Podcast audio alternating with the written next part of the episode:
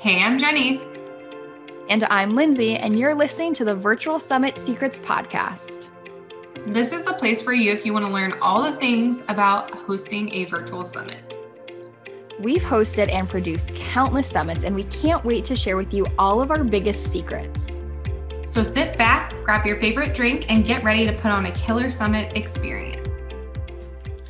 Welcome to the Virtual Summit Secrets podcast. In today's episode, we're going to be chatting all about how to get your speakers to contribute a bonus to your All Access Pass. So, before we dive into the ways to get them to contribute a bonus, let's chat about why we ask them to contribute in the first place. So, the first reason is it helps create a really irresistible offer. So, we have talked about value stacking in past episodes. And asking for these digital product contributions is a way to add more value to your your offering and to add more stuff that you personally as the host don't have to create or do anything extra. And most of these speakers probably already have something created that costs them nothing to toss in to to this um, bundle. I know jenny and i always include something when we speak at a summit. Just because we already have it done might as well. Um, the other reason is it makes the summit vip all access pass or like the summit in general just easier for the speaker to promote. Because if they have a product in it it's basically like you know you've wanted to get this product from me, well, you can go and purchase this VIP All Access Pass and not only get my product, but all of these other products and all of these other bonuses and all of these other recordings. So it's it's it's a selling point for for them. And then I would say um, the last benefit that I'm going to talk about is really it provides the speakers another way to grow their list. So if they provide a course or even if it's like a, a PDF, but they're making the person like actually sign up to get it, then you're cap then the speakers are capturing those emails. So they get a way to connect more one-on-one with the people who are truly interested in what they have to say and in their products. Because not everybody signs up for a freebie, but I think when people upgrade, they're more likely to actually cash in on those um, digital product bundles. Because I know when I go to summits, I rarely actually sign up for any of the freebies.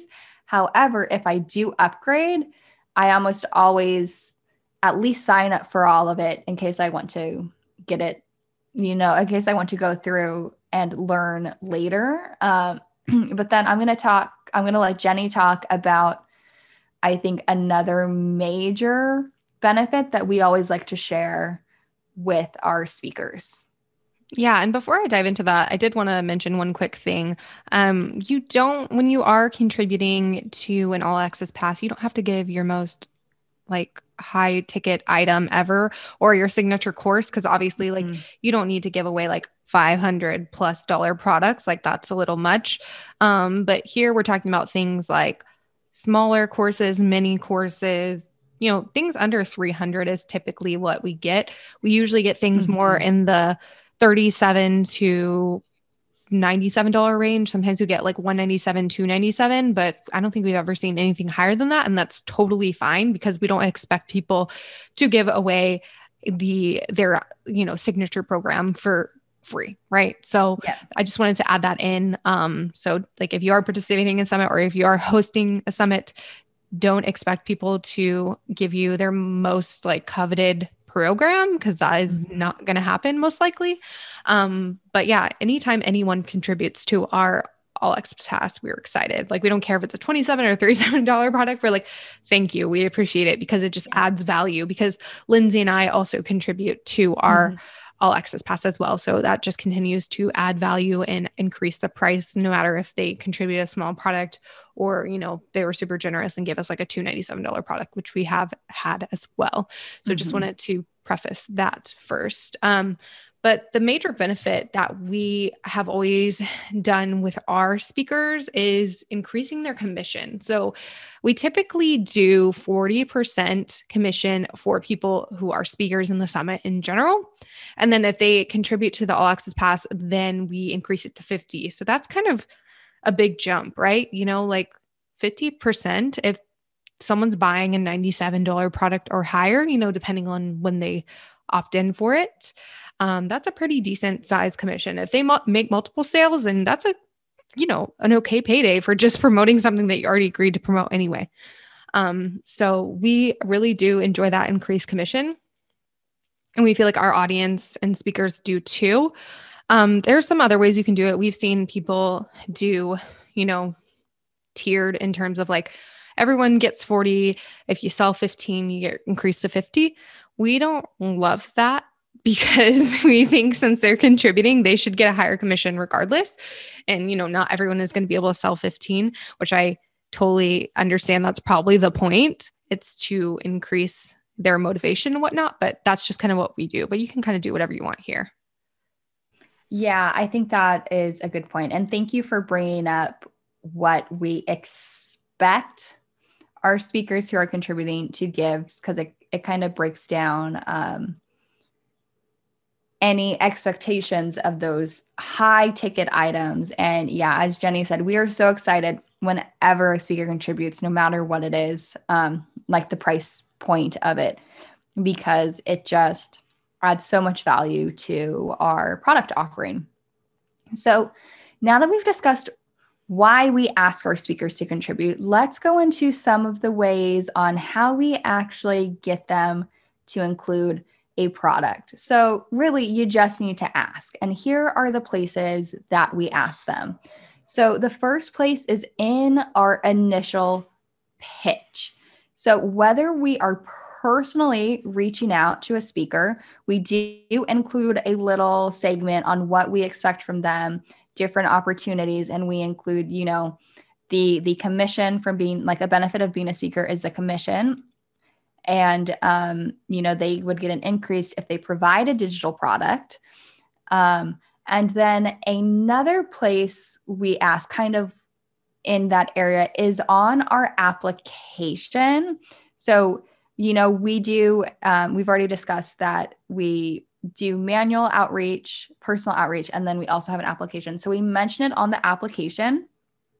I think we mention it in the top in the description for sure in like the questionnaire asking would you be interested in contributing a product to our vip access pass? This would give you increased commission you know yada yada um, all that stuff. Um, so so they're aware from the beginning.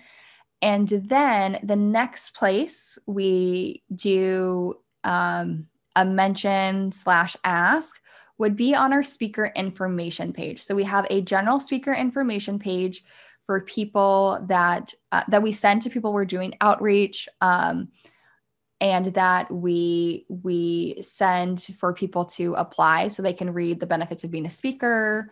And we mentioned the opportunity to provide a product on there. And then once somebody is a speaker we mention it again on the speaker onboarding page with a date to you know if you want to provide a product you know let us know here. You reminder you'll get a um, increased commission. Here are some of the benefits. Um, so it never comes out of the blue and it's not a last minute ask. And then Jenny's going to go over at least two more places that we um, address it with with the speakers. Yeah. So another time that we ask people for this is we do a speaker intake form where they can submit their headshot, their bio, their topic, their talking points, et cetera, et cetera. We also include a field here um, that asks, you know, if they want to contribute. If yes, then they leave their product, leave the link, the discount code, or whatever that may be. Um, and they can do that there. Um, sometimes people don't don't know if they want to do that yet and then they'll ask us questions over email and then you know submit that to us later as well and then you know, th- third or final place that we ask them is on the actual intro interview. So, like, if they hadn't filled out the form. Sometimes we have people who are coming in last minute and they didn't get the chance to fill out the form yet, or even even people who filled out the form and didn't like select this part. Um, we still say, hey, we just wanted to double check and see if you wanted to contribute a product. And sometimes that will spark them to do it because they'll be able to ask us more questions live, like, hey, what does that entail? I was just curious about XYZ that they maybe didn't want to ask via email. So we've gotten some people that way too. Um, and we're not trying to put anyone on the spot here, but sometimes it ends up working in our favor because we're like, hey, um, did you want to contribute a product? And they're like, hmm, maybe. Like, what do you guys want from me? And then from there, we can brainstorm with them and help them decide which product would be the best that they have to offer. So that is uh, the final two ways to get people to contribute.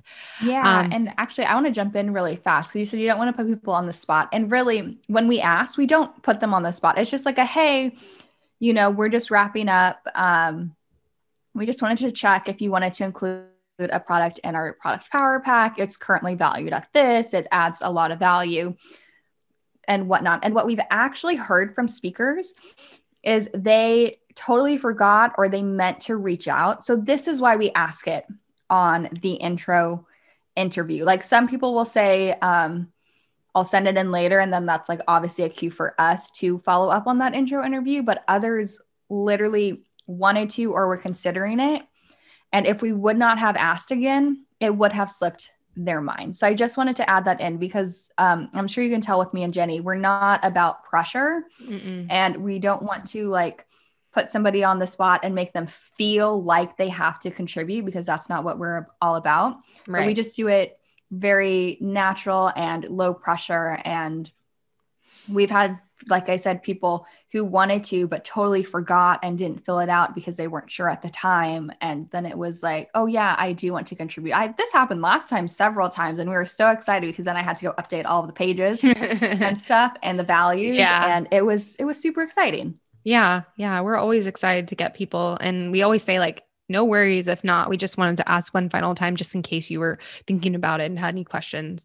Um, Lindsay and I are both like introverted and like we won't don't like to be put on the spot like that. So we try to make it as seamless as possible for the people on the call as well. So yeah, um, that is pretty much it for this episode on getting your speakers to contribute. Oh, you know what popped in my head? Um, I actually recently on my summit, I put like a little section on my page that said, you know, why, what's the benefit of me contributing to the summit? Um, and that was helpful too, I think, because people are looking through that page already. I know we said we mention it there, but we don't really like, we didn't really have a section that kind of highlighted it and why it was beneficial for them. So, another good thing is to highlight the benefits to them too. Um, so, because we didn't actually mention like telling, because we said the benefits here, but we didn't actually mention telling the um, contributor the benefits, which I think is important. And I had a breakdown like you can grow your list, you can, you know, get visible with more people, you know, get more students in your courses, etc. Um, so I think that's important too. But yeah, that is pretty much it for this episode. Thank you so much for listening. You can find the show notes at summitsuccesssquad.com slash episode dash 11. And if you are considering hosting virtual summit yourself, we actually have a free quiz for you to take about hosting a virtual summit to figure out if it is a good fit for you or if it's not. Pretty straightforward. Um, but if you want to go take that quiz, you can go to summitsuccesssquad.com slash quiz. And lastly, if you've been enjoying the podcast, we'd be super grateful if you could go rate, review, and subscribe to the podcast on Apple Podcasts, Spotify, Stitcher, or Google Play. Um, and we will see you guys in the next episode. Thank you so much for spending time with us today on the Virtual Summit Secrets podcast. If this episode was helpful, be sure to share it on social media and tag us at Summit Success Squad or personally share with someone you know could benefit from the episode. New episodes will be released every Wednesday. See you next time.